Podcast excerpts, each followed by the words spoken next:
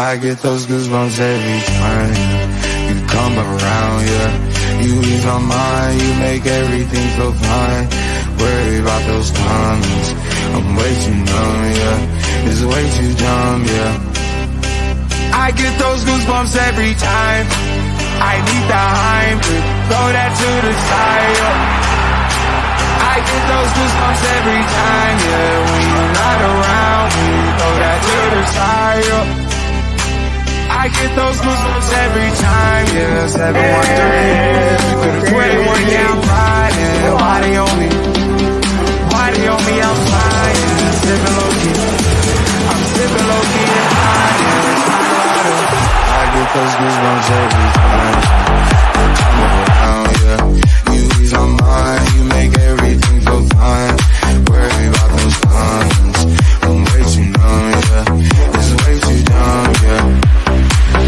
I get those goosebumps every time. I need. Hello, everybody.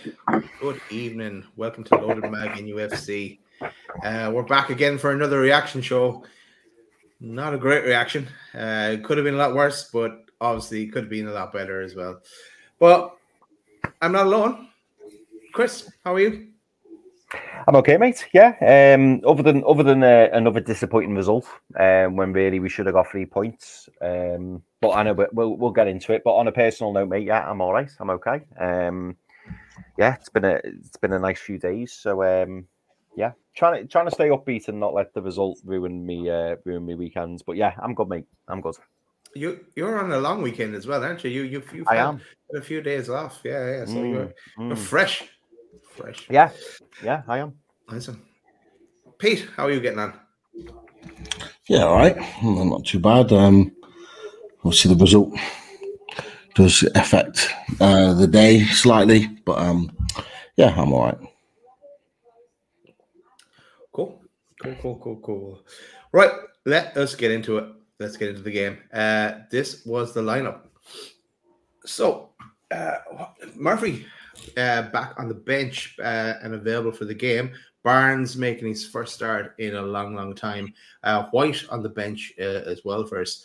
And this man, we couldn't let it slip without mentioning uh, Dubravka. Mr. Dubravka, 150 games uh, for, for Newcastle. Uh, so well done to him. He features later on in our walkthrough as well. Uh, and here is the um, Bournemouth team as well. Uh, um, let's move swiftly on. Right. Uh, let's. Uh, what, oh, what, what do you guys think of the, of the, of the lineup? And any comments on, on the lineup first?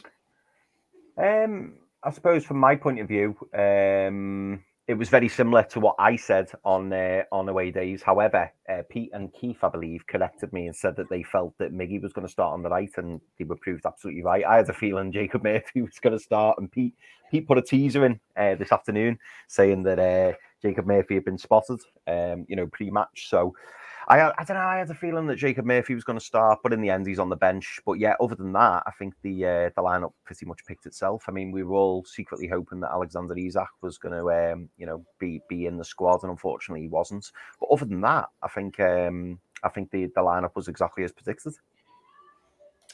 Keith Roll. You mentioned Keith Roll. He got it right. Fairness did. to him, he got it right. So fair play, Keith. He didn't want to get it right, but he got it right. Pete, your thoughts on uh, the Newcastle lineup? Yeah, but there's not a lot to choose from at the moment, so fully expected it to be uh, close to that. I didn't expect uh, Murphy to play, and he didn't, and we all expected Brand to start, and he did. So yeah, it, it, it is what it is.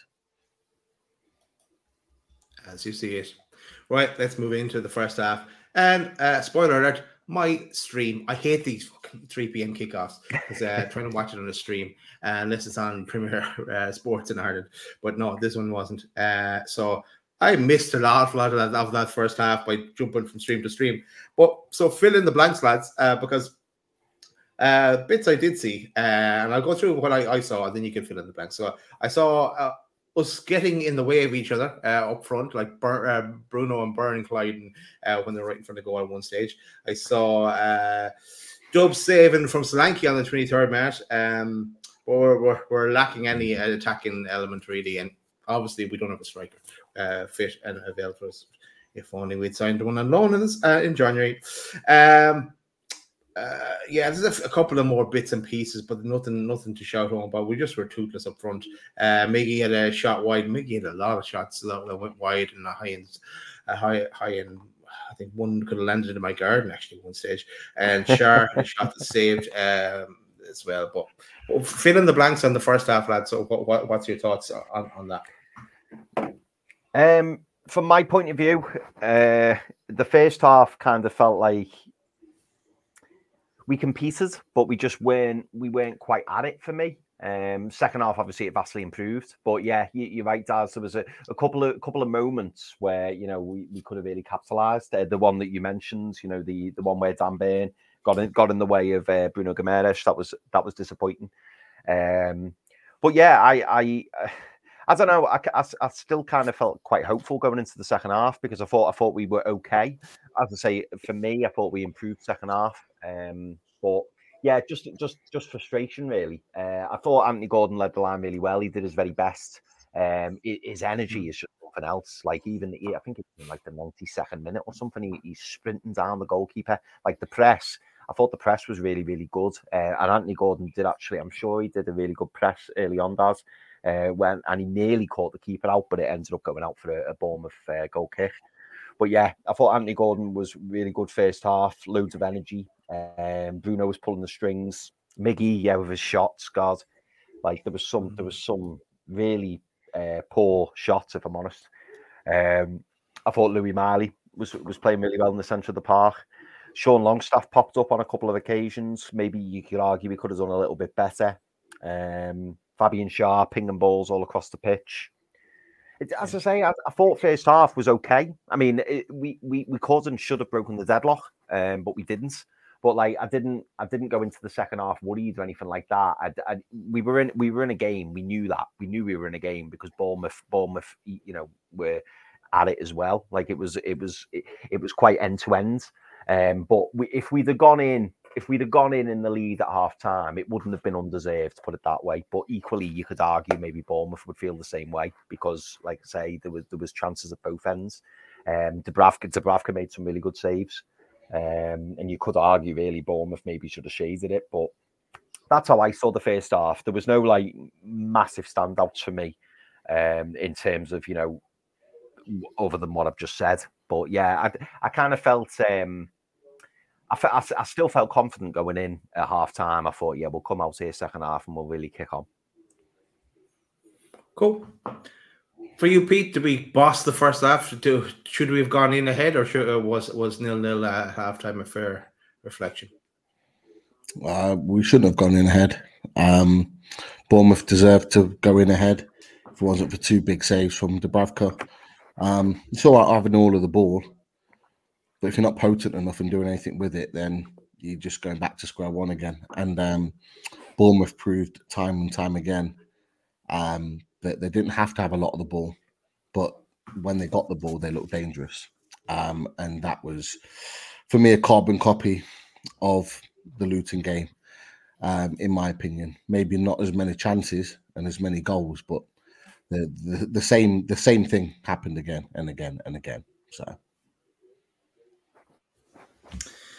Well, the good news is I've got loads of notes for the second half, so uh, you'll, you'll uh, it'll refresh your memory. Right, 48 minutes, uh, ball uh, from Longstaff, uh, Miggy run, chance, shot wide. Um, should have hit the target there. Uh, then Schär with his with another uh, ping of a ball, another uh, brilliant pass onto Miley. He kind of just ran out of space. Uh, 58 minutes, yes, here it is. Uh, the Dubravka slip, um, and Solanke finishes it uh, the ball kind of came from Botman, um, but uh, Dubravka should have had plenty of time. It's just unfortunate that he slipped. Uh, we go 1 0 behind. Thoughts on on the slip and uh, the goal, Bournemouth's first goal? Pete.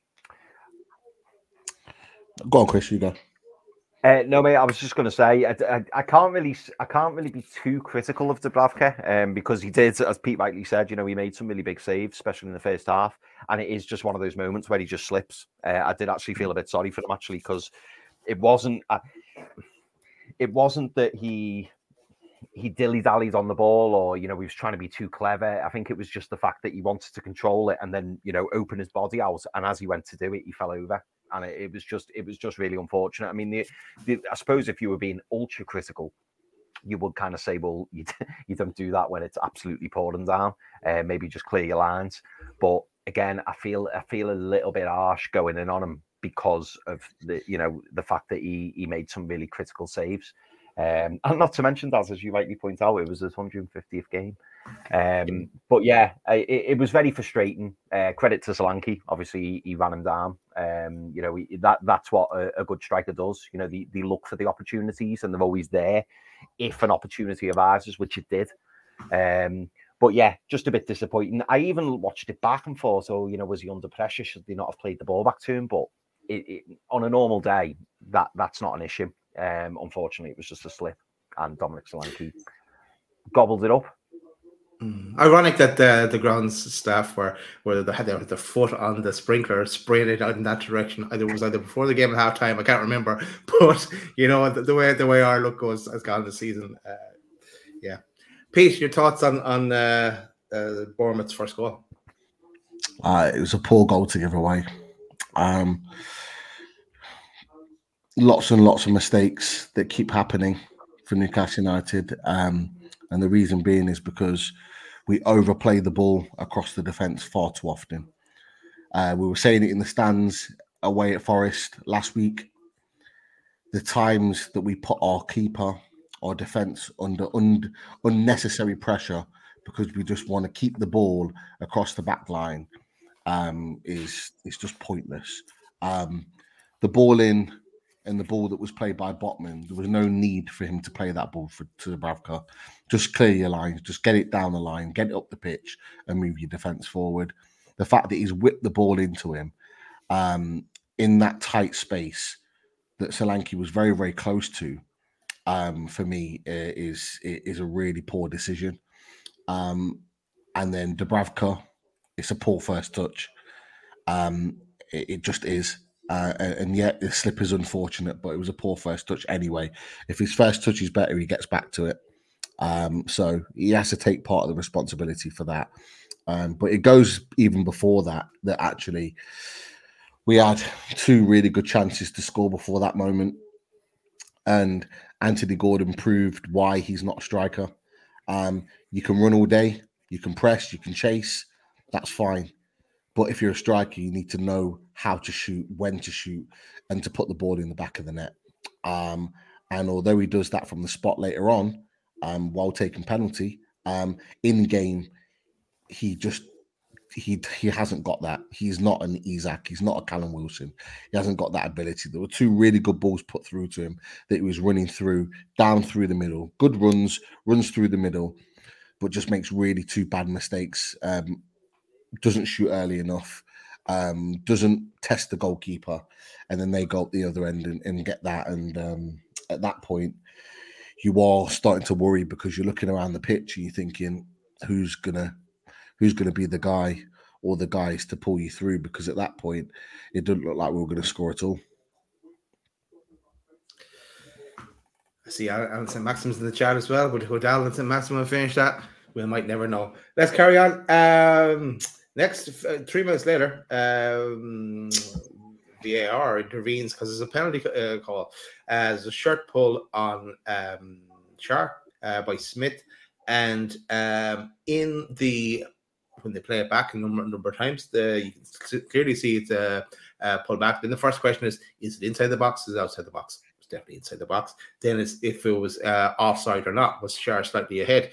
And about seven minutes later, uh, we get the, the final uh, answer after the ref spends a minute watching it on, on the monitor. But it's a penalty. So up steps Anthony Gordon because we have no Isak, we have no Wilson, we have no striker. So we uh, up steps um, Anthony Gordon, bang, back of the net, uh, one, sorry, one all. Uh, and, and we, ha- we have to do it. Have to do it. Flash. That's it. Uh, um, so one all. Um, we'll go to your boy Chris uh, Gordon with the penalty, and just just a penalty. What was the penalty for you first of all? I thought it was a penalty, but I must admit, I thought they were trying to find every excuse not to give it, um, because the, the check went on forever. Um, you know, they were checking whether it was offside, they were checking whether it was in the box, they were checking. It, it was just, it was just going on and on and on. And to be honest, the longer it went on, I thought they're not going to give us this, not going to give us this. And we've seen so many replays, so many angles. The only time I knew we were going to get it was when he sent the referee over to the screen. And by the way, the referee must have watched it about 10 times. And you're thinking, come on, ref, what, what are you looking for here? Like, what, what, what is it? Because it even showed the screen that the referee was looking at. And it was like, how many more times you have to see that he's literally pulling his shirt? Like his shirt was like that much off his back. Do you know what I mean?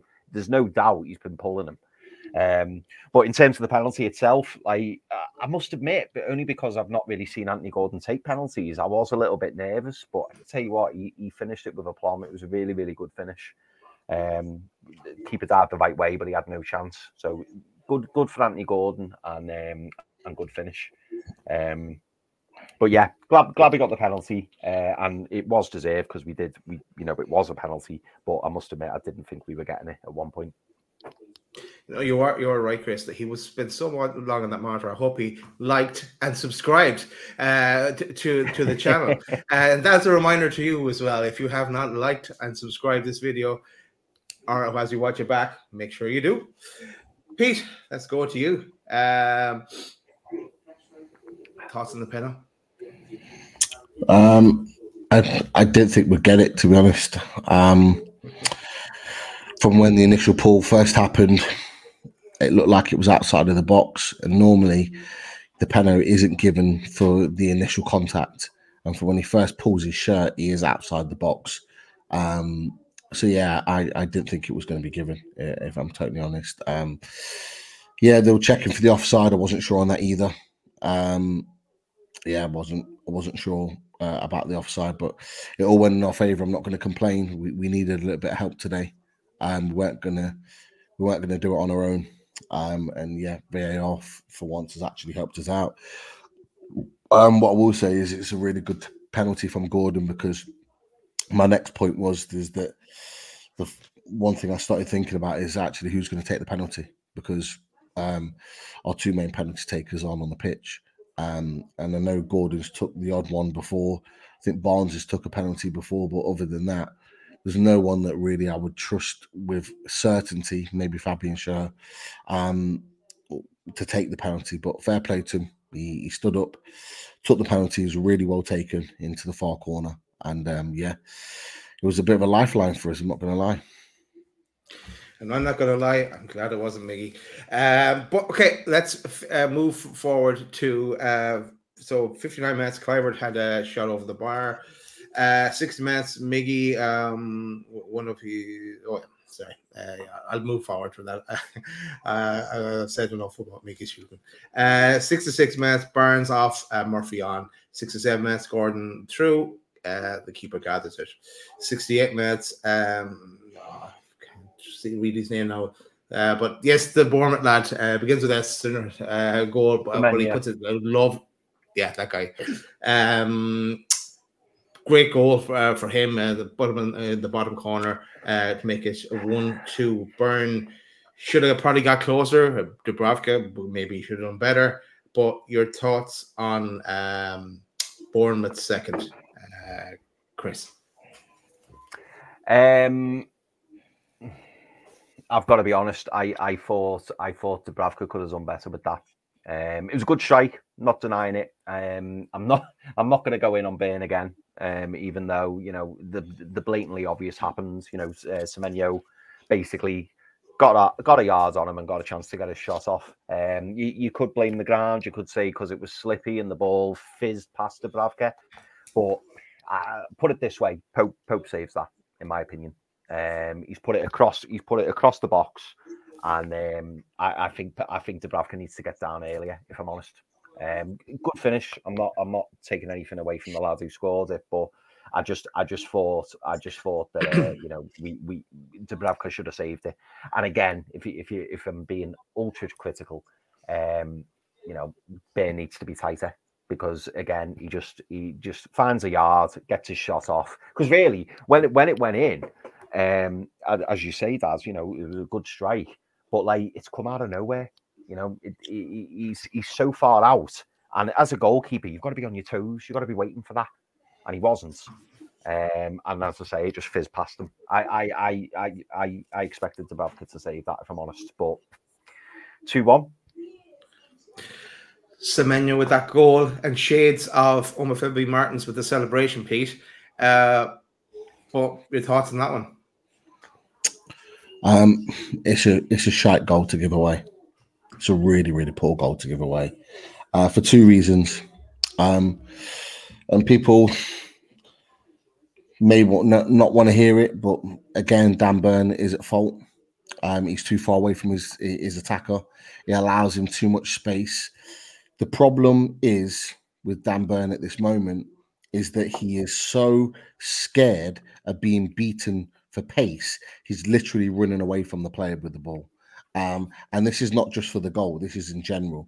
He's not tight enough to his player because he's worried about the player beating him for pace. So, what he does, rather than runs to the player, he almost runs back towards goal, which gives the player just a yard. It's all he needs to shift the ball and then shoot.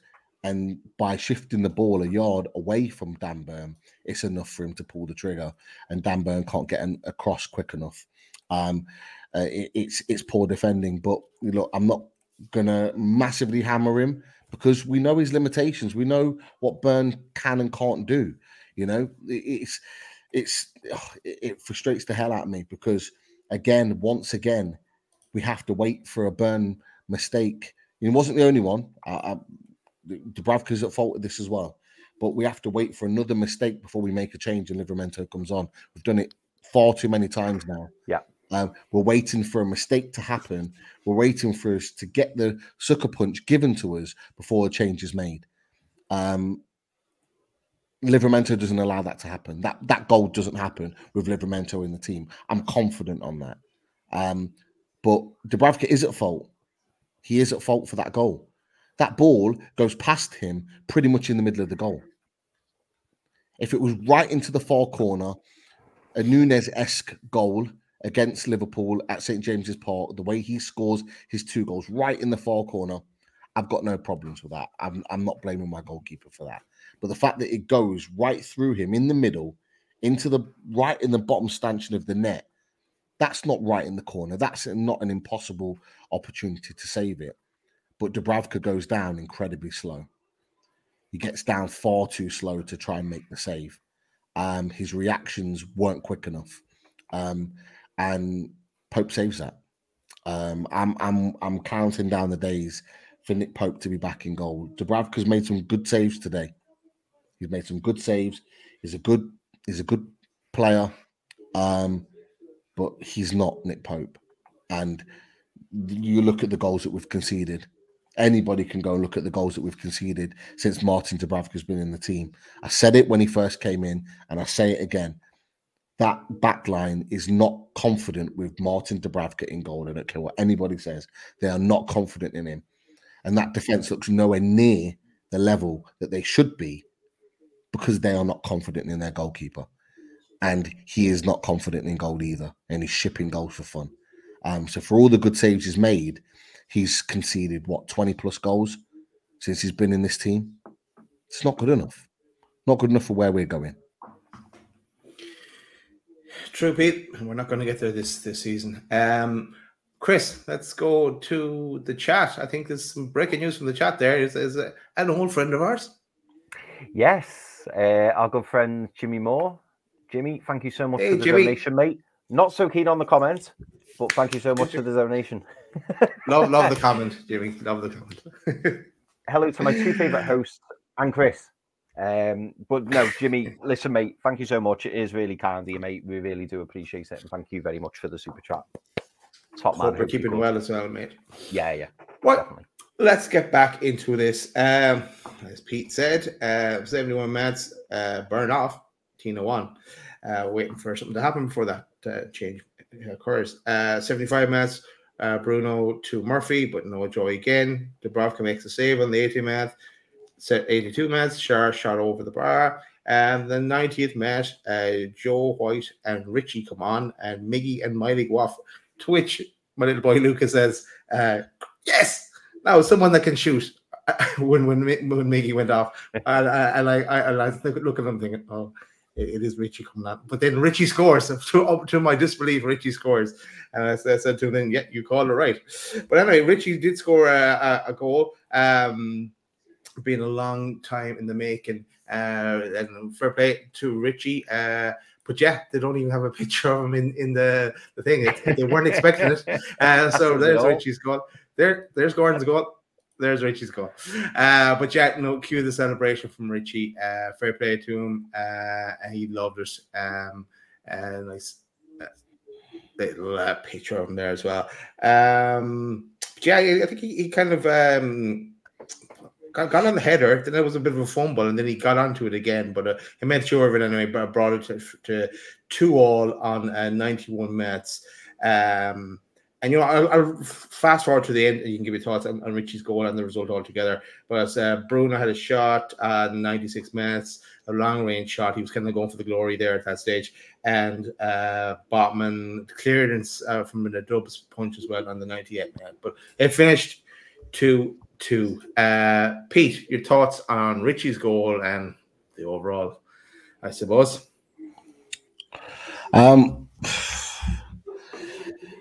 well, when he comes on, um, I remember, I remember turning to Lee and saying, We've got nothing off the bench if they're having to bring Ritchie on. And I think it was uh, White that came on as well. And he agreed with me. And then, literally, his first touch, he puts the ball in the net. And uh, I think it just tells Newcastle's story that we, with all due respect, need Matt Ritchie to secure ourselves a point in this game.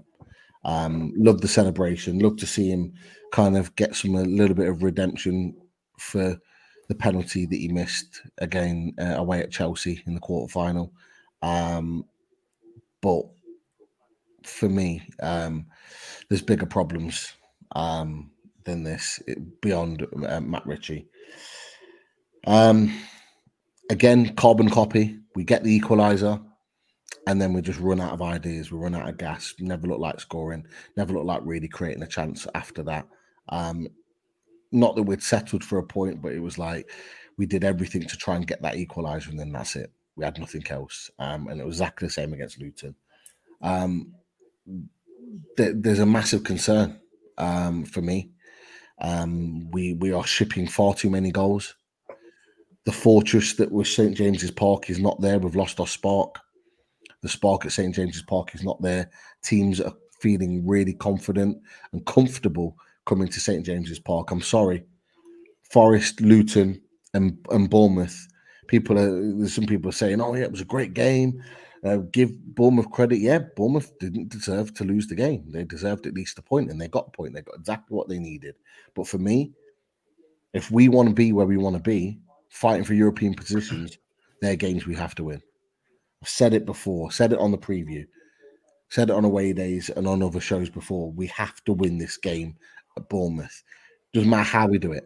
Not interested in fancy football, flips, tricks, all the rest of it.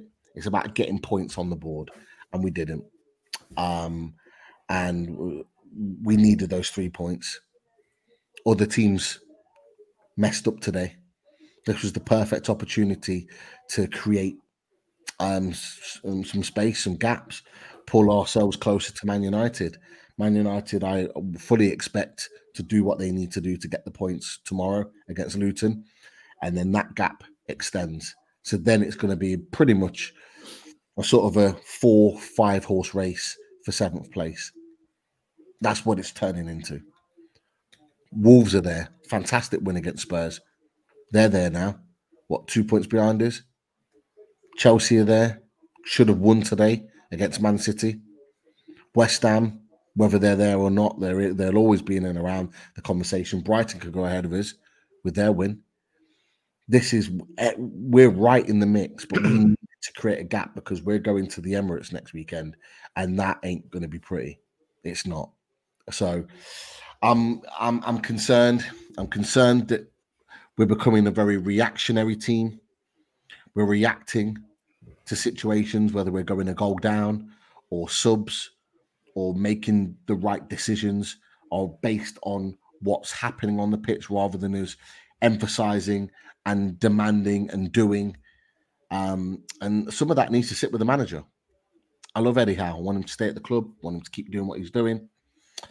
Um, I believe he can bring us some form of success, but he needs to keep learning. He needs to start learning from these mistakes. My big question coming out of this is not can we get Dan Burn out the team? It's what does Livramento have to do to get a start? Because Livramento, forget Dan Burn for a second, Livramento barely puts a foot wrong when he comes on the pitch. He makes the team better. He plays well. He gives us an attacking threat. He can defend. And when he comes on, he doesn't have a bad game. He plays well. So my question isn't why is Dan Burn still playing? My question is what does Livramento need to do to start a game for Newcastle United? That's my big question. For me, uh, just one touch on one of the items that you, you mentioned there, Pete. Um, it, before this, one of the three games, the revenge tour, I, I, I said these three games we need a minimum of nine points. We've got nowhere near that. So the, the, the, it's that was that was to salvage our season and then trying to make something out of it.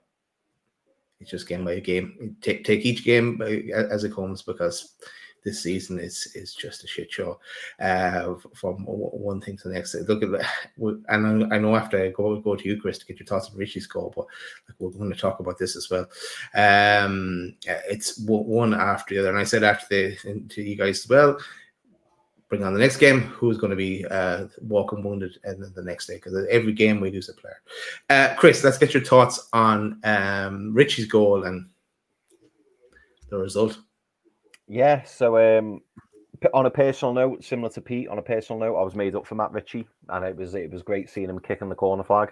Um, we haven't seen that for a while, but um, but yeah, I mean, let let's be honest, lads. Matt, Matt Ritchie shouldn't be on the pitch. He, he shouldn't be on the pitch. The um, no, exactly, and you know, I, I'm I'm pleased for him. Um, and you know, it, it it's great. It's nice. Uh, you know, you get that warm, fuzzy feeling inside when you realise that you know he because he, he's had a good career for Newcastle, but he, he, just shouldn't he shouldn't be here. Um, and you know, if we didn't have this the these injuries that we've got now, he, he wouldn't have kicked the ball today. Um, but yeah, I mean, he salvaged a point for us, which obviously we're grateful for. Um, it does have vibes of Luton. Uh, you know, we we we pleasing that we we pulled ourselves back into the game, but really we shouldn't have been there in the first place. Like we should be putting these teams to bed.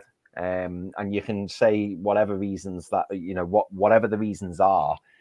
Ultimately, um, you know we we should be picking up three points. We should have picked up three points against Forest. We should have picked up three points against Luton, and we should have picked up three points today against Bournemouth, and we haven't. Um, it's it, it, it's weird though. Like I, I I think I don't know whether I'm further along in the in the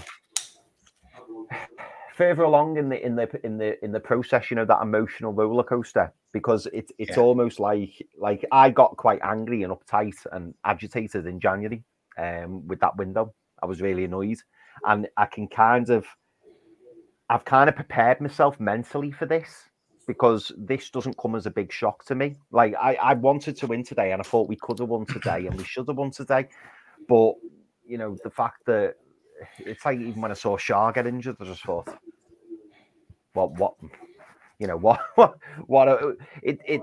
That's all that's happened all season. Um, and I suppose I'm just, I'm, I'm really disappointed, obviously, but I, I, I don't know. It, it just feels like missed opportunities, and I, I had a feeling that this would be the case at the end of January, and it feels like it now. Um, I am frustrated, like Pete, over over Livramento. But again, like we were talking about it on the on the well the last few away days, and we were laughing, saying he's going to play Burn. He's gonna he's gonna play Burn regardless. So again, I'm mentally preparing myself for it. But when Tino Livramento comes on, he, he, he Pete's right. He, he does well. Um, and how, how he, you could argue Tino Livramento has been one of, if not the most consistent defender in our backline, because Fabian Schär's been superb. Don't get me wrong. Um, Kevin Trippier's had a bit of a wobble. Dan Burns had a bit of a wobble, and Sven Botman, you know, Sven Botman is always tends to be, you know, pretty good standards. But Tino Livramento hasn't done anything wrong, um, maybe by the odd little thing. Um, so the fact that he's not in the team, it, it baffles me. It absolutely baffles me, and I, I do wonder whether you know. I'm trying to think what game it was. I think I think it was Luton. As soon as we went to five at the back, we just looked in control. We just looked like we kind of grabbed grabbed control of the game. And yes, some people may go, "Oh, five at the back. We don't play five at the back all the time," but you can still play five at the back and still be an attacking team. You've just got to kind of, you know, you've got to you've got to you've got to work your tactics. You've got to make sure that you do it in the correct way. And I just feel it at the moment. I really do feel like if we were five at the back, we'd look so much more solid defensively. I really do, and we wouldn't be so exposed because it did feel, especially first half, that we just reverted to the old tactics, you know, from like 12, 18 months ago. But that was when we had that was when we had a, a, full midfield to pick from. You know, we saw Kevin Trippier bombing down the right and Dan Burns slotting in to make the three centre backs, but we just looked exposed time and time and time again. But it just kind of feels it kind of feels like we we're just repeating ourselves. This is this is what we've been speaking about for so long, and it, it I, I, I don't know what the answer is. I don't know what the answer is, but I, I, I don't know. I don't know what to say because it, it like we, we, we said before we went live, Daz, it's like rinse and repeat. And this is this is yeah. the difficulty. I don't want to be critical of Eddie Howe, and I don't want to sit here and go, oh, it's you know, Eddie needs to do this, or you know, maybe we should look to move Eddie on, or I, I don't want to go down that road. But this isn't a surprise. What I'm seeing is not a surprise. I'm not. I, have not come away from that game and gone, "Oh, bloody I didn't see that coming," because I did see it coming. Um, I don't know. Well, I don't know. I don't know what the answer is. Yeah, I suppose. If we go to the question now, uh, if we don't know the answer, let's go back to the question that, that, that Pete had, uh, and I guess let, us forward on. That's where we, we we start next season. Is Dan Burns still starting on the left first? Uh, is Trippier still on the right, uh, Dan Burn on the left, and Tino still on the bench? It's a great, it's a great question. It's a great question because, again, or another assume, left back. Yeah, that's what I mean. You would assume. Correct me if I'm wrong, but you would assume Kevin Trippier is going to be the right, the the right back. Um, but where, where do you fit Tino Livramento in? But surely you've got to fit Tino Livramento in, and you know would Tino be the starting left back? Are we going to bring in a new left back? Are we going to get rid of Matty Targett? Are we going to move on Paul Dummett? Are we going to move on Jamal Lewis? So you get rid of three left backs there, and yeah, you've got Tino. Tino as an option. You've got Dan Burn as an option, but you go out and you've got Lewis Hall as well. You, I, I, don't know. It's a great question, Daz. Great question. But I, I think I think Pete mentioned this the other day, actually, saying you know, that we need to go out and get a, you know, an out and out proper left back. But uh, will we do that? Because then what what's Tino Livramento going to do for the next 12 months? Because I'm assuming, as I say, I'm assuming that Kevin Trippier will still be here next season and Kevin Trippier will most likely start. So what what do you do with Tino Livramento in that point? No idea. Um, I don't think we should probably even go go that far yet and talk about the summer because we've got Arsenal up next. Uh, and what are we going to do there? Is Dan Burns still still left uh, left back? Will it looks like Eddie's not going to going to change that for the rest of the season. What do you think, Pete? Um, what about Livramento? Livramento and whether whether Burns going to stay stay as left back for the for the rest of the season. It certainly looks that way. Burn will still play plenty of matches he'll still play plenty of matches, whether whether people want him to or not. He'll still play um, a lot of football between now and the end of the season. Um, but if Burns still starting games for Newcastle United next season, then Eddie Howe will not be in a job. Simple as that. Because he will continue to con- concede goals, we will continue to lose, lose games. Um, he's not the only reason. I think a mixture of him and Dubravka for as good as Dubravka makes saves, he concedes a lot of goals as well. Um, and we and we look at that. Someone just put on the chat further up um, that for the in the goalkeeper stats, Nick Pope's at the top for goals conceded in terms of he hasn't conceded many goals, and Dubravka's right at the bottom, one of the worst goalkeepers in the Premier League for conceding goals. Uh, a mixture of that doesn't matter how good Botman, Schär, Trippier are when you've got those sort of defensive frailties, you're always going to be um, you're going to always going to be liable to to conceding goals. Um, I just think this is going to be a really difficult end to the season. Um, harder than I thought it would be. We can't keep players fit. Our, some of our better players are missing, our important players. If anyone didn't realize how important Nick Pope was t- to this team, they now do. We questioned it. Some people were saying that his kicking was the issue. We needed him out. What we needed is a good shot stopping goalkeeper that can command his area. And he, he, when he does that, we haven't got much better. There's no there's no better in the league for me. He proved it last season. There's no surprise that going into that game and during that game against Man United, where we ended up winning 1 0, that we had one of the best. I think we were equal to the best defensive record again at that point in the season. That we'd only conceded something like 14 goals. That was the best in the league up until Nick Pope dislocates his arm. And now we're one of the worst in the league. There's no surprise at that. And we've got our better defenders back. Sven Botman's back in the team. Schär and Botman back together. Burn even came back to the team. We've got Livramento, we've got Trippier back. And yet we're still conceding goals. It's a big, big problem. Um, but lots of changes need to be made. Lots of changes. Um, because uh, it, it's it's not it's not looking good. Um, we we need Willock back ASAP. ASAP and we need him back and we need him to play every single game between now and end of the season because I'm not being funny and people might not like this. If I have to watch Sean Longstaff just ghost around the pitch for another 90 minutes, and I'm just I'm done. Like he is just he's dropped a level massively. He's just ghosting around the pitch, doesn't really see much of the ball, not really in the game. No real massive protection of uh, of the fullback areas as part of a midfield three. Like, what what does what does he do? Even Lewis Miley's out playing him now. Lewis Miley was brilliant today. I thought he played really well. Yeah, he had a good game. Um, but then he's the one that gets hauled off when he's playing well, and mm. oh, I, I, don't get it. Pete, can I, I? I want to get your and Daz's opinion on this as well. That ball that uh, Bruno played totally split the Bournemouth defence, and it, it, was it was it was going through uh, towards the keeper, and the ball was intended for Sean Longstaff, and Sean Longstaff didn't quite there, get there, and the commentator said, "Oh, just you know just short Sean Longstaff there. It wasn't quite wasn't quite accurate enough, or something that something along those lines." And when I watched it back, I thought, "Why hasn't he? Why hasn't he darted in for that?" Because to me, I don't know whether you boys saw it, but to me, it almost looked like Sean Longstaff was waiting for it to to land on his foot. And I thought, if you if you'd have moved across, you know, to like anticipate or go towards the ball, you're taught to go towards the ball when a ball's come through. I thought he could have done better with that.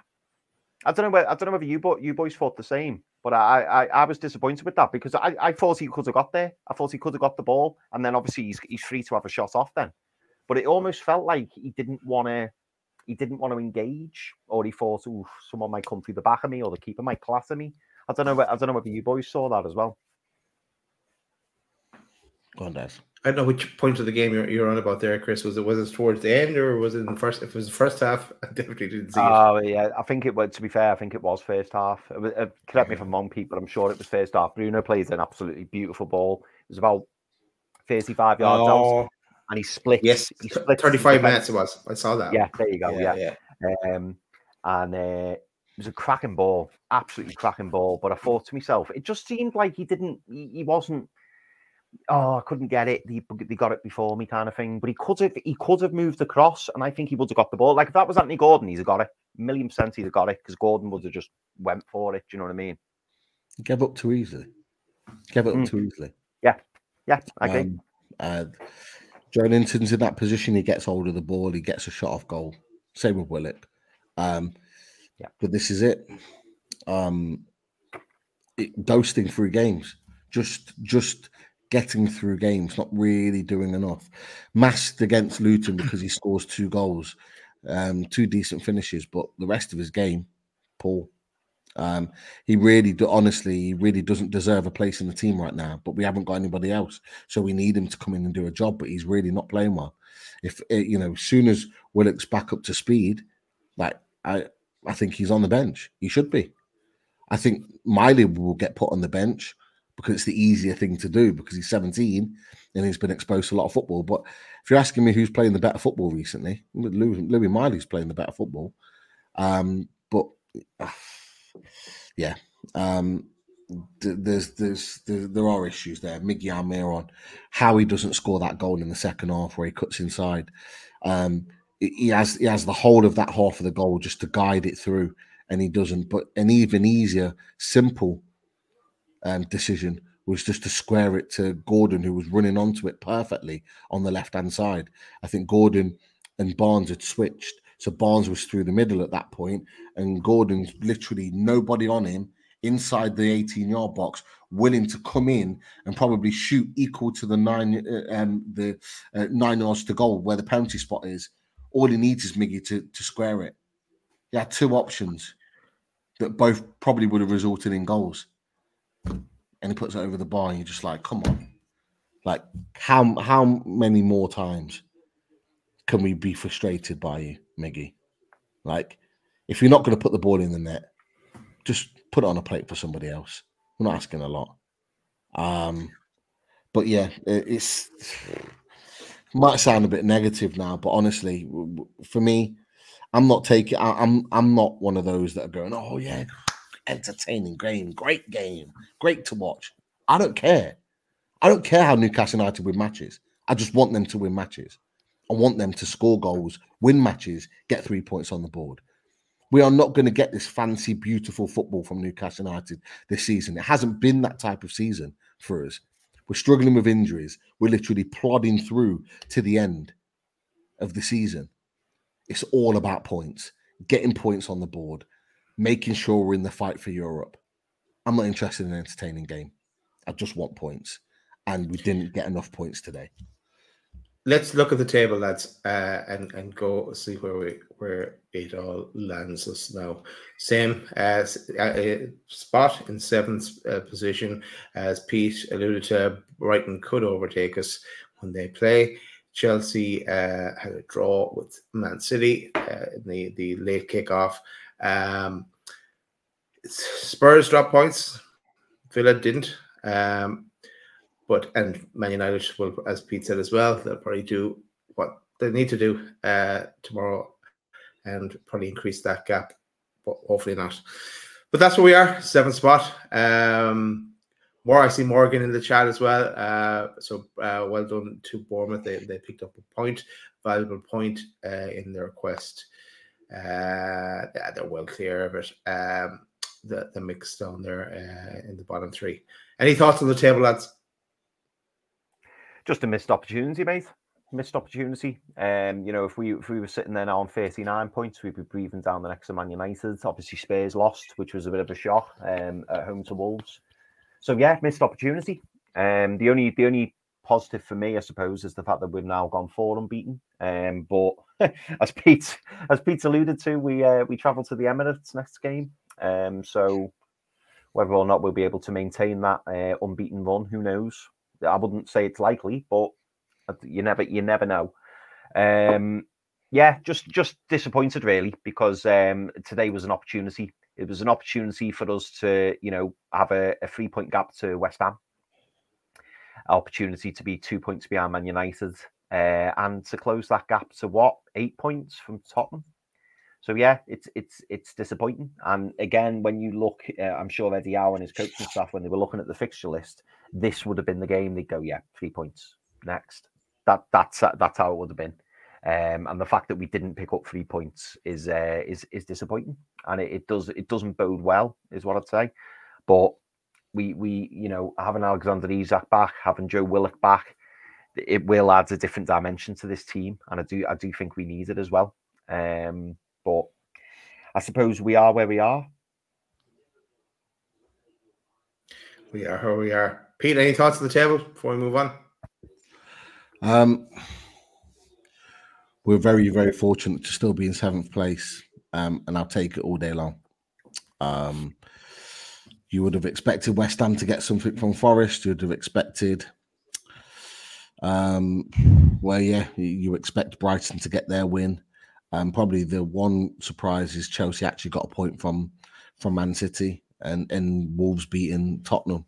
Um, so yeah, we it, it could have been a lot different. Um, so I'll take it. Um, and it's just let's pray and hope that those teams below us all drop points next weekend. Because after that, we then have Wolves at home. I think we have a couple of away games then Chelsea away, Palace away, and then West Ham at home. So they're all teams that are around us, all teams that are fighting us, all teams that are right there wanting the spot that we're in. And those next four games after uh, the Emirates will, for me, define our season. Yeah. We go and beat Wolves. We beat West Ham at the end of March, and we get something at, at Stamford Bridge uh, and beat Palace. I think we're well in the mix to get Europe, and I think the table looks a hell of a lot different. But if we drop significant points in that period, yeah, I think it's going to be a hard slog through April um, into May. And it's all about who is back and can stay back and who is gone are gone for the season, like like uh, a few more have done already. Boys, we go to some questions uh, before we wrap it up. Yeah, absolutely, mate. Um, some really good questions tonight, actually. Um, Jordy Tune for Life says, uh, question lads, did anyone notice how slow Tino was when he came on? He didn't look himself. I must admit, I didn't notice that. Um, but maybe I was just caught up. Maybe I was just caught up in the game. I don't know. Did you notice that, Pete? Not really, but can you blame him? He's only having sub appearances at the moment. Yeah, if anyone that's played the game will know, coming on as a sub is one of the hardest things to do because you're coming up against players that are already at game level in terms of speed, fitness, breathing, getting up to that level of, of fitness to be able to run around it takes a while to get up to speed. And when you're kind of just thrown into it three quarters of the way through the game, it's hard to get up to speed. It really is. So I'm not going to blame him for that. I'll ask the question did, did we concede after the point he come on the pitch? We didn't. So um, he did his job. He stopped Newcastle United from conceding more goals. Um, and looked a much better threat going forward as well. So, look, it happens. Some some players come off the bench and don't really affect the game or don't look themselves. But this is why players like Tino Livramento need a regular run of games from the start to get their best. You know what he did in October and November when playing regularly, he looked the part. he, he, needs those regular games because I tell you what, in those next five games, we are going to need Tino Livramento um, fire, firing on all cylinders. Hmm. I agree. I agree. Um, Carlisle Tuna, hope you well, mate. I think he's in Liverpool this evening, so uh, hope you and your missus are having a good time, mate. Um, lads, we are so inconsistent. I wouldn't be surprised if we beat Arsenal next week. Uh, what's your thoughts? I mean, Carlisle Tuna, I'll be honest. Um, I love the positivity, but I'm not so sure. Um, I'm not going into this game confident. Put it that way. Can we do it? Of course we can. But am I expecting anything? I, I, I think I'd be naive if I was to say that I thought. I mean, Arsenal at the minute are just scoring for fun, um, and I think yeah, Bukayo Saka will be licking his lips at the prospect of playing Dan Burn. I've got to be honest. Um, but yeah, that's just my thoughts. Daz, what are you thinking? I'm more confident that we'll have, uh, be carrying someone else off the, the, off the pitch at the end of the game against Arsenal than than uh, a victory. But then again, uh, linking in, I thought we'd get beaten by Aston Villa, and we bet them. Um, I, I, didn't think we'd beat Arsenal when, when they came to us, and we did. Uh, but uh, so you never know. But yeah, I wouldn't be uh, banking on it. Let's say. Pete, are you worried about getting clipped on the 12th man? Uh, I think it'd be a waste of a clip. To be fair, um, if if they're if they're expecting Newcastle United to get something there, um, I think there would be very much a waste of a clip. Um, I'm not expecting anything. If you ask me for a point now, I'd snap your hand off and um, and yeah. not even bother play the game. Um, yeah, if I could, I'd just be full focus two weeks time to uh, Wolves. Um, but it is what it is. Let's just hope that we don't concede too many goals because our goal difference could be the difference um, in the back end of the season. At the at the moment, we have the better goal difference, um, and we need to keep that up. I'm gonna I'm gonna throw in my own cheeky question, uh, just based off what you said there, Pete. Um, if you're Eddie Howe and Alexander Isak is round the corner, knocking on the door, whatever expression you want to use, are you risking Alexander Isak at the Emirates, or are you getting him super fit, ready, fresh for uh, the game at Wol- uh, the game against Wolves? I'm bringing him off the bench. I'm not starting him. I'm bringing him off the bench and giving him 15, 20 minutes to get up to match speed, get him playing some football again. But I'm, I'm not starting him. Uh, what's the point? Um, if I'm Eddie Howe, I'm going five at the back. I'm sitting in deep. I'm making it annoying for for uh, for Arsenal, not allowing them to get any space in and behind on the wings, no counter attacks, just sitting in and saying, you know what, break us down, and I'm going shit out for Newcastle United. That's what I'm doing. That's what I'm doing, and, and I'm and I'm holding out for a counter attack, nick a goal, sit in, Chelsea style, pop the bus. I'm doing it. I don't care, even if we lose one or two nil. Don't care. Like uh, there's no point going toe to toe at the Emirates with a team that have just scored 11 goals in two games. Like, there's just, there's just no point. You're asking, you're asking for trouble. For me, sit in, make it difficult, um, cut out all the spaces like we did last season. There, we made it difficult. We had a couple of moments in the first half, then we sat in second half and said breakers down, and they couldn't. I'd do it again. I agree, mate. Daz, we've already had Pete's opinion on this one, um, but Paul McCowie, I hope I've pronounced that right, Paul. Sorry if I haven't. Um, he says, when Willock is fit, do we move Miley over to the right and drop Longstaff? Yeah, why not? Um, Miley's playing well. Um, just hoping Willock comes back at least, at least stays back, um, because we had him back when he only won the last few games. So, but let's let's see. Uh, but yeah, go go with that. We were severely lacking in options, so um, um, and it'd be nice as well if if if, if we we have options there, someone from the bench as well to, to, to throw on just to mix it up a bit. Uh, so yeah, go with that go with that move, Paul. Got a couple of announcements. Um, Dave Bullman, who's been a member for six months. Thank you very much, Dave. Top man. Um, great to see Pete on Irish Mags. It was a very enjoyable show. Glad you enjoyed it, mate. Um, cheers, Dave. Cheers, mate. And we've got Chris NUFC. Great name. Uh, Chris says, and cheers, Daz, I'll start with you. um, would you take FA Cup or seventh for Europe? Uh, as in to win the FA Cup? I'm assuming that's yeah. what you mean. yeah. I think we all want the FA Cup, don't we? I think. Yeah. Does he mean FA Cup final? Oh, FA Cup final. Maybe that's what he means. Maybe that's yeah. what he means. Either way, I I take the, the, the cup final over seventh. Pete.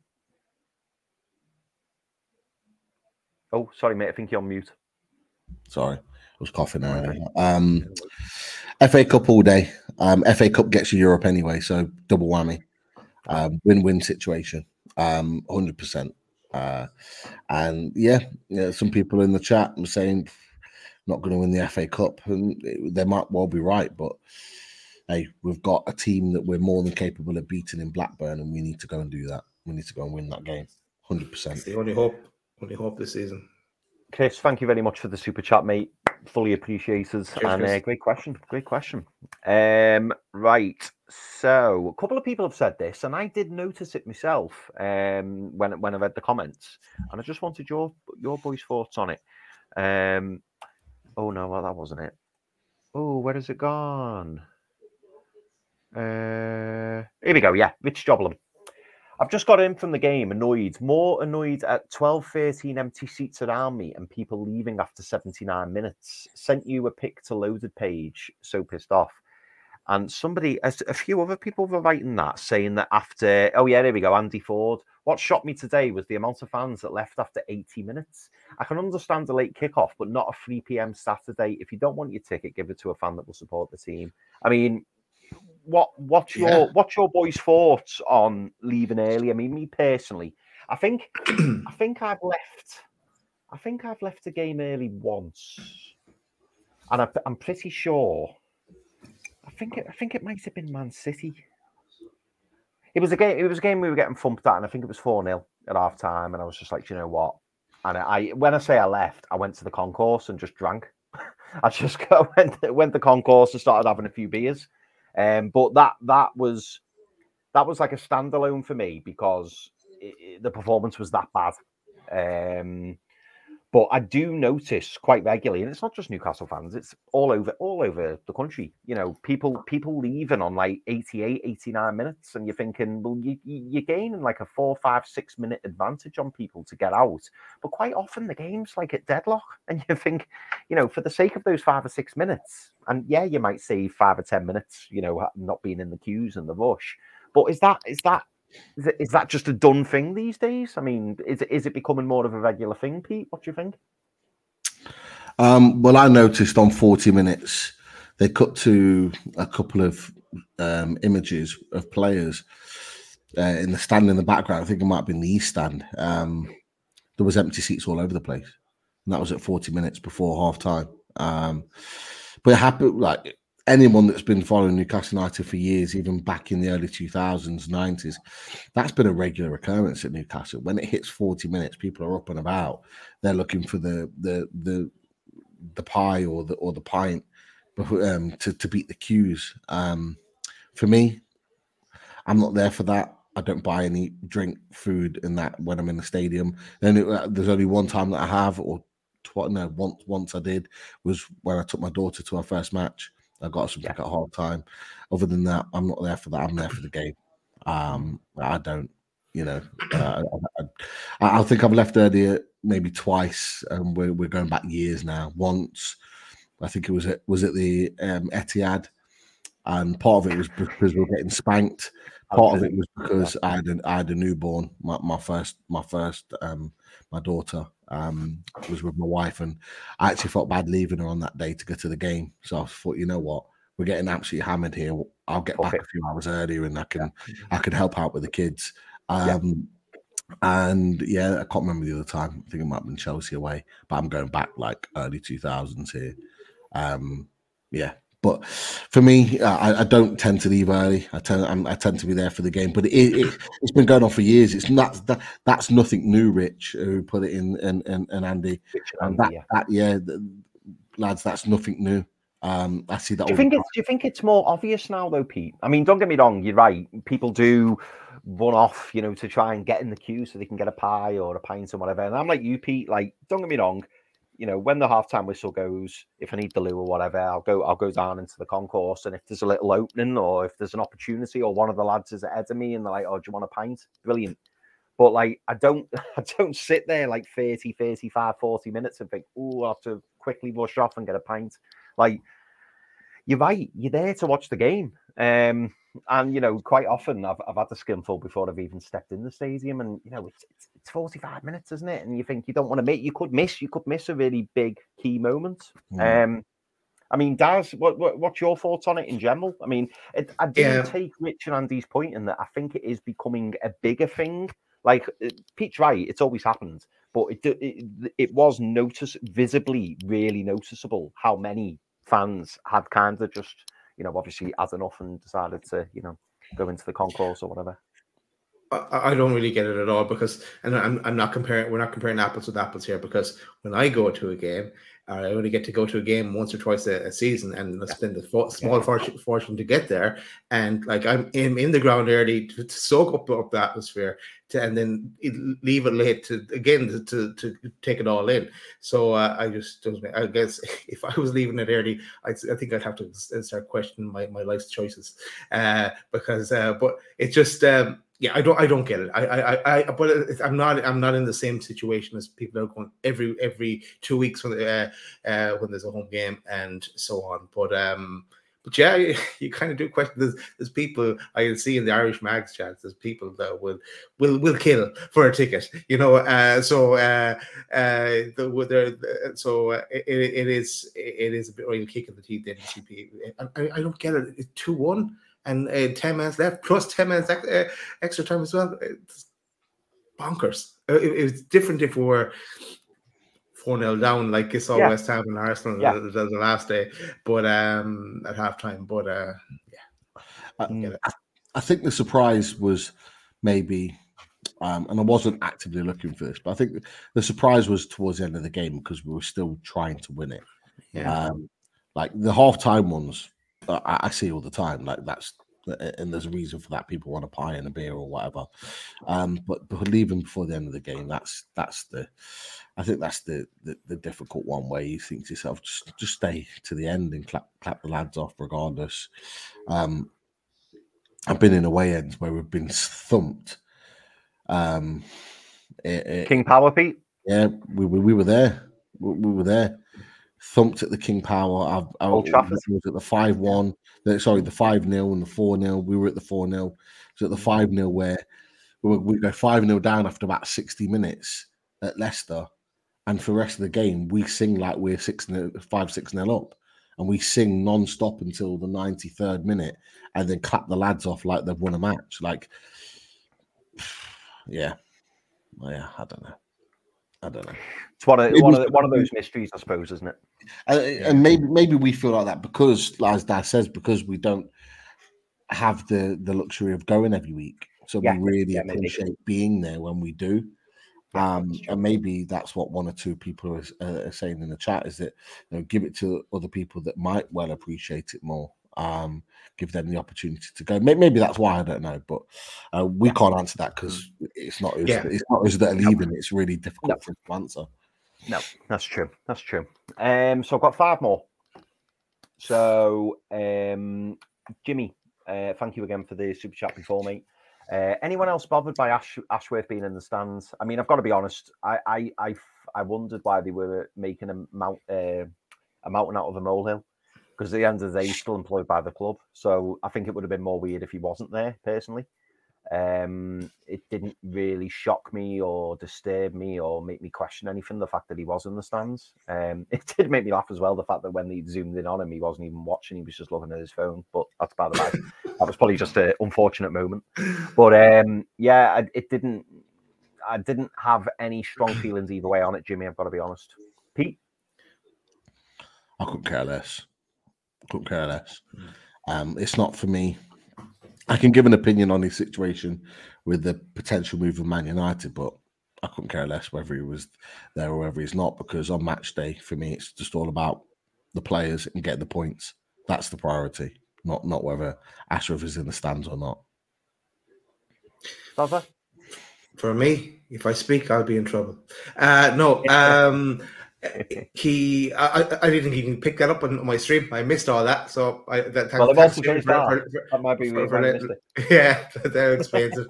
Um, yeah, but no, I, I do have a lot to say on this topic, but I'm not going to say it just yet. I think we'll do a special show uh, on, on that topic when we get more confirmation signed and sealed, and we have a lot to talk about on that, on that when, when we do. So we'll, we'll keep that for another day. This is a, this is an interesting one from Geordie Toon for Life. He says, uh, "You can't tell me Ritchie is fitter than Lewis Hall. I don't get why he doesn't come on, even if it's for the last fifteen minutes. I mean, we've already we've already kind of touched on this, uh, Geordie Toon for Life, in terms of we wonder whether it's a contractual thing. Um, I hope it's a contractual thing because um, if it is purely based on ability or the fact that Eddie Howe puts other people in front of him, then that is a big concern. But Daz, any thoughts on that from Geordie Toon for Life? Completely agree. Uh, I, I, don't understand why we haven't seen more of Lewis Hall this season. I, I, I think we talked about it. Is, is it a case of that he he he's not? This is just a theory that he's not not following instruction. That, that what he's asked to do, he he, he, uh, I don't know. Uh, it, it doesn't make any sense. Why why bring him here? Why spend all that money or have all that money to, to be spent on him and and not uh, and, and not play him, not not not um, give him minutes. Eh, look, we, we, like now now it's the case of Tino has fallen into that category as well because we were seeing a lot of Tino and. Um, we wanted to see an awful lot more. Uh, we, we, we felt that he, he should be um, one of the first names on the team sheet. Um, but it, it's just baffling, really, and it all it all it's it's all leading up to uh, to uh, a point here. I think um, come, come the summer. Um, we have there's big decisions need to be made across the board. Um, uh, I'm not, I'm not just uh, yeah, it's, it's coming to a point sooner or later. For yourself, Pete.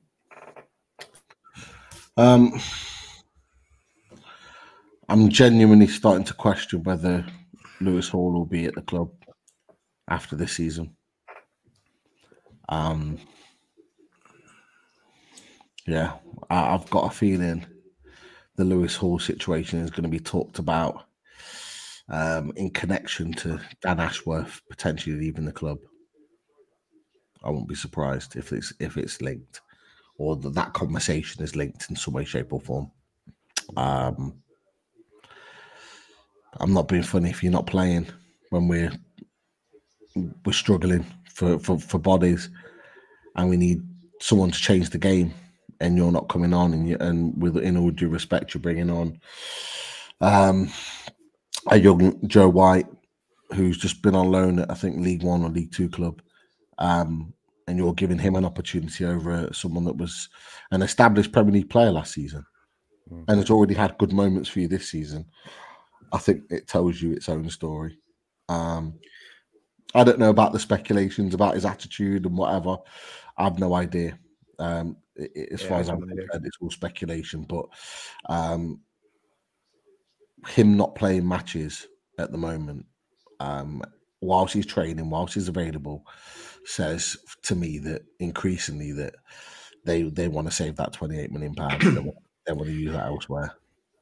But then, then Pete, uh, uh I, I'm under the, the impression that that money's already spent, as in like it, it it's a done deal. We, we have no choice in the in the in the matter, even if we didn't want to to, to sign. That's that's the way I, I see it. So, do you think there's something else in there? I know you, you might know the answer, but do you think that that there that we have a get out uh, clause there? Um, there was rumours that there was certain things that had to be matched in order for that deal to be done. Some people said it was like a points total. Some people said it was a certain amount of minutes. Like I've got no idea. It's, again, it's all speculation on what it is, and you know what Eddie Howe's like. He's not going to tell us anything. Um, but I genuinely think that Newcastle United at the moment, I could be wrong, could be wrong. I think they're holding back. I think they're holding back. I think they're not convinced. I think I say they. I don't think Eddie Howe's convinced in Lewis Hall. I don't think he's convinced in him. I think from a guy that was being trusted to start away at Dortmund in a Champions League game, massive Champions League game, to now not even being able to come on against Bournemouth with all due respect to try and change the game. What what does that tell us? What What's what genuinely Yeah, exactly. Something's not right. And I genuinely thought that he would be at this stage of the season I expect him to be on the bench. I expect him to be kind of eased into the team. And I on, honestly thought that that moment, and we talked about it, Daz, when we did the watch along at Old Trafford, when he played left back mm. And he scored and he was absolutely sensational yeah. that night. I genuinely thought that was the moment where we were going to get, like Tino Livramento a few weeks yeah. before, right. that was his moment. He's in the team there. But he gets hauled off away at Dortmund in his big opportunity and he's barely been seen since. And that hmm. says a lot to me. And hmm. as much as I'll I've backed him and I backed the signing and someone I thought it'd be a terrific signing. If Eddie Howe and, and the team and the club are seeing something in him, and you're about to spend 28 million on him uh, for an obligation, you, you I can't but trust what they what they're doing. They're all they're, they're clearly seeing something that we're not. And we're right to question it because we don't know. We're fans. We just expect him to play. But yeah. but there's clearly something there, and I back the manager and and and the, the the kind of the scouting team and and all the team behind the scenes that they're seeing something that we're not. Because I tell you what, 28 million is a lot of money. You don't mind investing it on someone that's 19 that could be here for 10 years. You don't mind that. That's pittance really in what he could potentially give you. But actually, if that 28 million can go towards signing a top quality left back that could be the replacement in the in the starting eleven for Dan Burn, then that's another question. Do you do it? Do you persist with a. Lewis Hall, knowing that he could potentially come in a few years' time, or do you take that 28 million back and go, I'm getting the guy now. I want the guy now to come in and be the the number one left back next season? Another question. Another question. Absolutely. I mean, there's it- too many questions and not enough answers. And I think you were kind of alluding it to as well there, Peter. Who actually wanted him in the first place? Who wanted to bring him in? Uh, who uh, who knows? Who knows? I wonder if you asked them to dunno. do that. I wonder if you asked them to do that now, would they do it?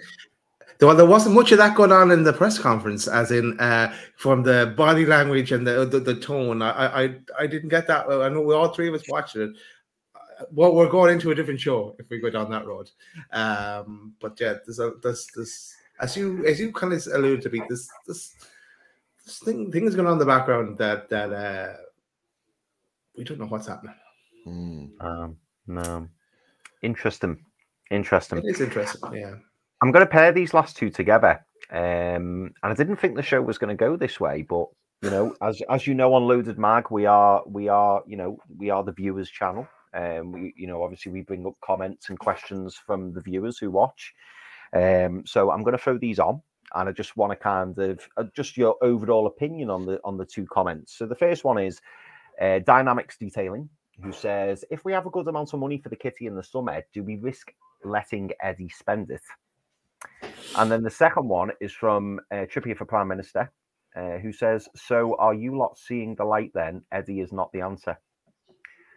I mean, just on a on a, a very broad uh, response, what what what are your thoughts, Daz, on on those two ones? So we've got the dynamics detailing. If we have a good amount of money in the kitty for the summer, do we risk letting Eddie spend it? And then Trippier for Prime Minister saying, "Are you lot seeing the light? Then Eddie is not the answer." Are you are you kind of in that ballpark, or are you are you, still not? Um, you know, not necessarily. I've agreeing with that? I I have a lot of questions, uh, and I'm not going to get into it now. But I have a lot of questions. But I'm going to put this this picture again. So this picture for me was the future. Now I see when I look at this picture, I see a, a jagged line down the middle of it, and uh, we're, we're, we're, there's something else coming. What is it? And if we're if we're if we're changing one, I'm I'm open to all possibilities. Everything's on the table. Uh, come come the summer because we have to look at everything. And if I if I'm if, I, if I'm PIF, I'm, I'm thinking about it rather than getting the, the emotion in in in everything. I I take the, the the viewpoint that I imagine PIF will, will take, and where do they want to go uh, here? So maybe maybe maybe maybe there's a lot of changes that, that need to happen. Um, and we've got to a certain stage, and this, it, it's all about kicking off the second stage. We'll go into more detail uh, when, when- when we when we get that uh, bit further, but uh, it's a lot to talk about there. Yeah, no, I agree. Pete, There's a lot of people in the chat that don't trust Eddie Howe. They don't want him at the club. Um, I I still want Eddie Howe. I, I I've said it before. I think he he's he needs to be given a chance to evolve uh, at, at the club. Um, but it's not about me. I don't make the answers. We don't make the answers. Um, PIF are the ones that will decide whether they think he's the man. Um, do I trust him to spend the money in the summer? I, I do. I do, because of the windows that he's had um, previously.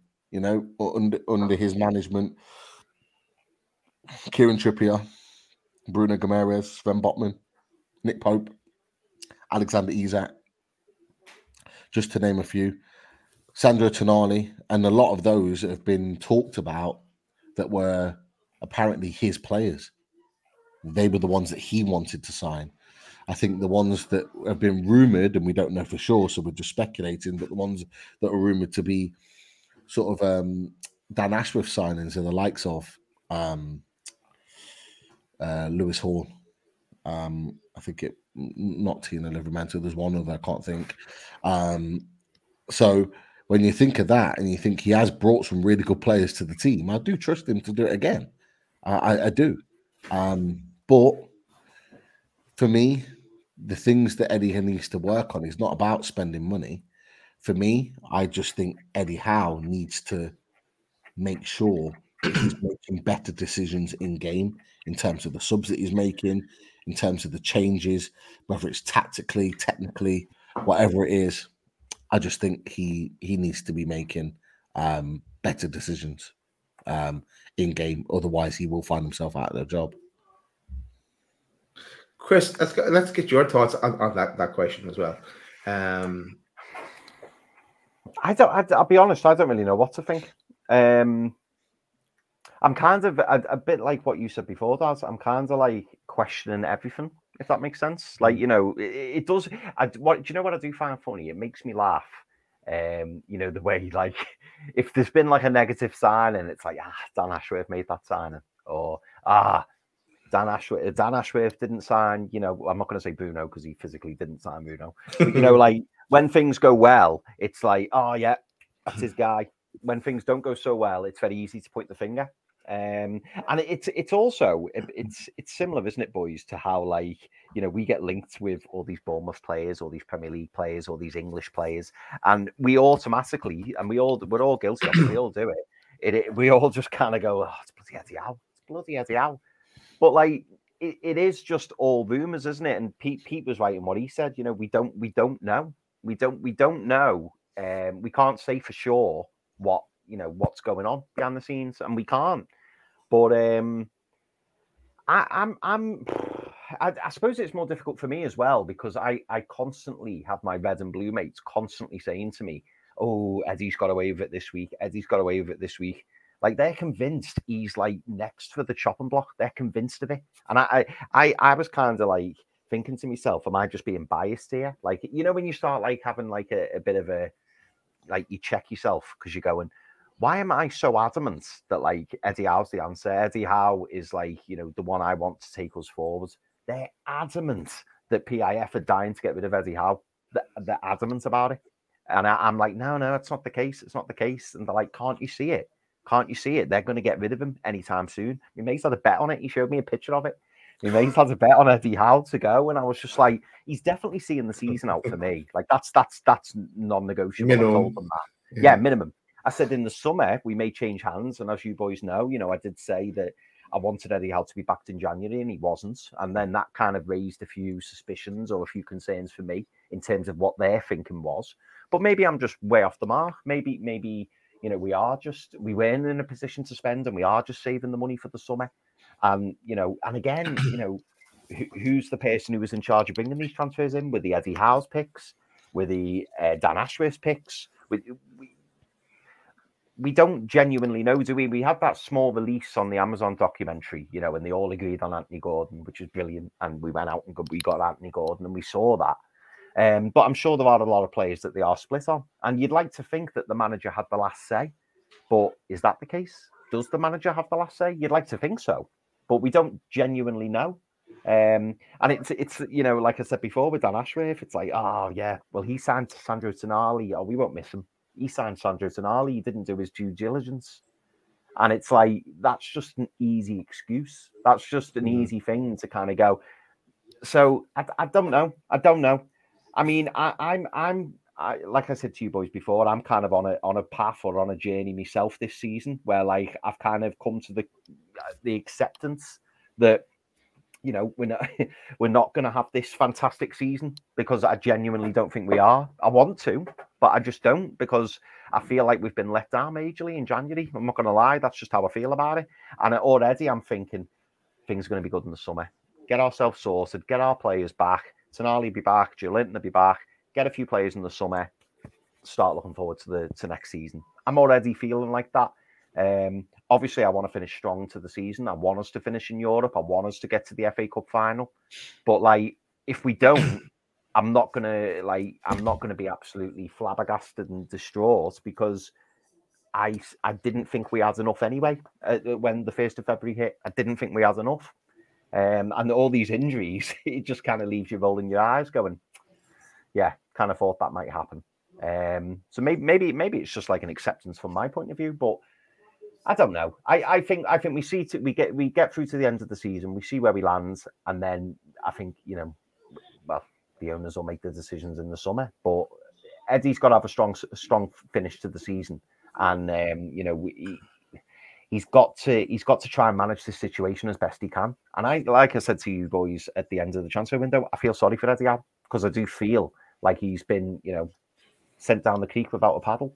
I, I, I feel sorry for him. But then on the other hand, you know, this this not playing Tino Livramento, constantly playing uh, Dan Burn. There's there's all little things, but every every fan will have will have issues with the manager to a degree. Every fan will say, "Well, maybe he shouldn't have done this. Maybe he shouldn't have done that." It's like like for example, you know, if he'd played Dan Burn today and we won four 0 would anyone be talking about Dan Burn? No, but we didn't, and that's kind of one of the things we're talking about. Same with Martin Dubravka. It, it, it's natural as a fan, you are critical, um, but I don't know. We'll just have to see, I suppose. I think we'll bring this to a conclusion. Uh, I think we'll, we'll leave it on one word that has to feed through uh, to the summer is ruthless, and to be continued on on that that whole other topic. Um, any other questions, Chris? Uh, no, that was the last one. But I would like to say big thank you to Antunami. Cheers, uh, thank you very much for the super chat and much appreciated. And I love your dog and its little coat. Lovely. oh yeah, it's Newcastle Newcastle yeah. jacket. Nice. Very cute. Uh, just give a quick shout out to our sponsors. A shout out to the radiatorshed.com and Russ and his radiators. Uh, and yeah, here's some pictures, uh, old pictures that we will have new ones coming, and go check them out on, on the website. Is the best place to, to get your uh, information. You know, there's also a booklet uh, you can download that from the uh, the website as well, and uh, also you can get them installed with the uh, the install works and Russell come in the loaded van to sort that out. Actually, there's a, there's a different picture of that as well. Uh, also, shout out to uh, H2O Bathroom Design Co. And the beautiful bathrooms that they have. So go check that out. Call into them, check out the website, and you'll get the latest and greatest from them there. Uh, also, a shout out to ourselves. Loaded Mag NUFC. Uh, we're available on, on the platforms YouTube, Spotify, uh, Apple Music, Amazon Music, and on our socials Twitter, X, TikTok, and Insta. And for any business inquiries, contact us on loaded mag nufc info at gmail.com. And if you wanted, uh, if you put up your phone to the screen and uh, open your camera and that will bring up uh, if you click on the, the link then that, that pops up that's qr code will um, bring you into uh, our youtube page so check that out if you're if you need to as well and can subscribe click the like button as well while you're here for this show that is it. We will be back during the week. I know we'll definitely have a show on Wednesday. We we may have a, something before that, so keep your eyes peeled. Um, anything else left to say, lads? No, get get your tin hats on ready for uh, for next weekend. That's for sure. Yeah, yeah, yeah. I think that's um, good advice. It's a project. We're only at the beginning of it still. Um, the one thing I'd probably say is is actually, to be fair, is that let's not get on, on anyone else's back. Let's be supportive of each other. We might not have the same opinions, but you know that there's nothing wrong with that. We don't need to be getting on each other's back. We are seventh in the league. We're not fighting relegation. We don't have Steve Bruce in charge. We don't have Mike Ashley in charge. All of those positive things. It's not the end of the world to the point where we need to be fighting on social media. We come on here, we do these shows to have different opinions on the game. That's okay. We don't have to agree. Um, but yeah, the, we don't need to hammer each other and and all the rest of it. It's just so let's stay positive. We might well lose next weekend, but there'll be plenty of games between now and then the season where we'll be picking three points up and we won't be as downbeat as we were today, that's for sure. Yeah. Good advice, Pete. Radio. See you soon. We didn't like it, but we're going to play it anyway. Good night, everyone. See you later. How you like